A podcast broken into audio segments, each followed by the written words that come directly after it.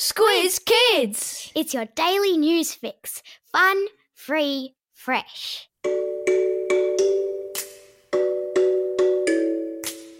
Good morning and welcome to Squiz Kids, your fresh take on what's happening in the world around you. I'm Bryce Corbett. It's Tuesday, May 26. In Squiz Kids today, astronauts ready for historic space launch, South Africa's pygmy seahorse, dog sled champ stranded, and Japan's gaming granny. That's what's making news, kids style. The Lowdown. Two American astronauts will make history on Thursday morning Australian time when they clamber into a rocket made by businessman Elon Musk and are propelled through space to the International Space Station. The rocket launch will be the first time in nine years that astronauts have gone into space from American soil. Astronauts Doug Hurley and Bob Behnken will take 24 hours to travel from the launch pad in Florida to the International Space Station, which is in orbit above the Earth. If successful, businessman Elon Musk's company SpaceX will be the first private company to launch humans into space. So, why is that a thing?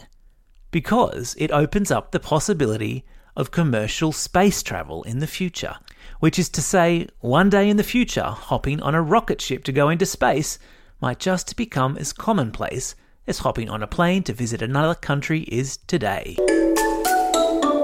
Back here on the ground, and it's been a busy 24 hours for our Earth too.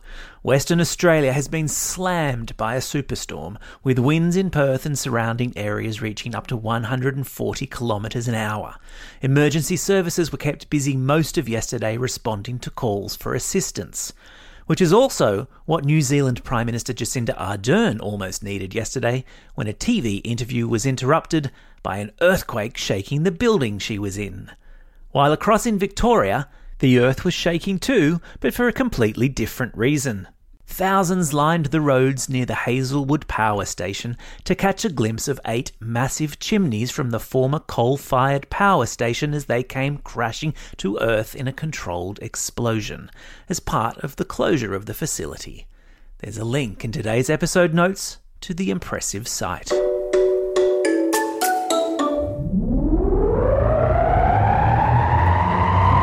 Spin the globe. Each day we give the world globe a spin and find a news story wherever it stops. And today we've landed in South Africa. Or in the sea, just off the coast of South Africa to be precise, where researchers have found a new species of pygmy seahorse, and they couldn't be more excited.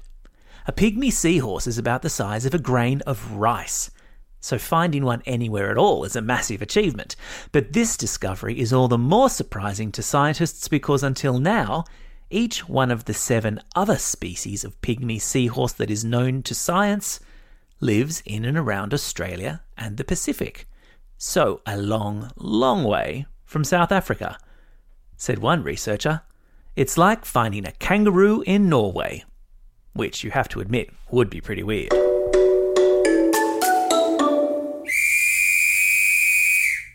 Sport time! Remember a couple of months back, we brought you the story of the Iditarod dog sled race in Alaska, a state in the USA that stretches up towards the North Pole?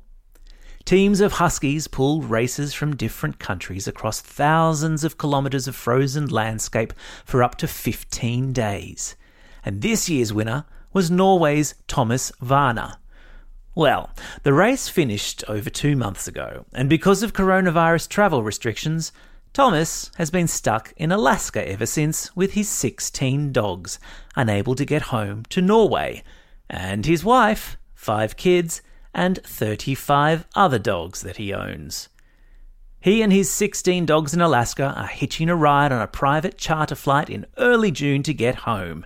And when he gets there, he says he plans on doing whatever his wife tells him to. Like for the rest of the year. Smart man.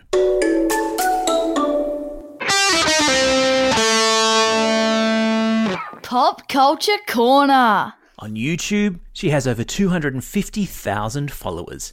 In her home country of Japan, she's known as the Gaming Granny. And now, according to the Guinness Book of World Records, 90 year old Hamako Mori is officially the world's oldest YouTube gamer. Hamako, who says Grand Theft Auto is her favourite game, says she started gaming 39 years ago at the sprightly age of 51, and says she sometimes gets so hooked on a game that she'll sit up until 2am playing it. See? Once the gaming bug bites, it's hard to resist. Time for the quiz. This is the part of the podcast where you get to test how well you've been listening. Question number one In which US state is the launch pad of the SpaceX flight to the International Space Station? That's right, it's in Florida. Question number two. Off the coast of which country have researchers found a new species of pygmy seahorse? Yeah, you got it, it's South Africa. Question number three. Name the favourite video game of the gaming granny Hamako Mori. Yeah, that's right, it's Grand Theft Auto.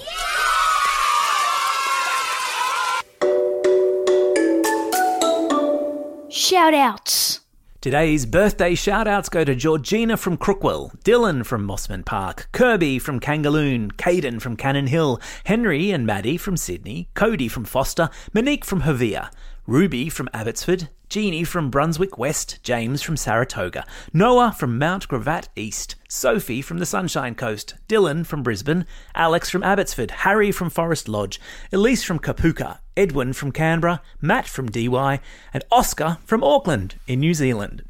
And some belated birthday shout-outs to Rob from Sydney, Liam from Inverell, and Caleb from Calista. Happy birthday to each and every one of you.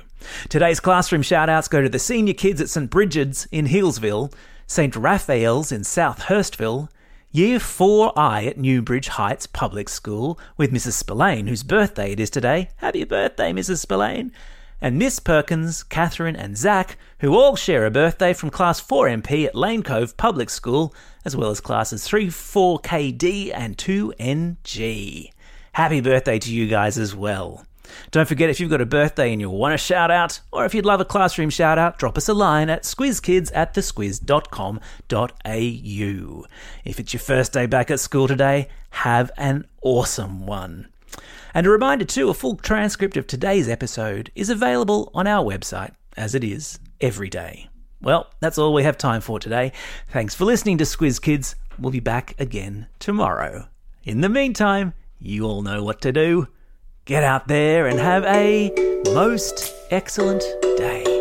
Over and out. Squiz Kids is proudly supported by the Judith Neilson Institute for Journalism and Ideas.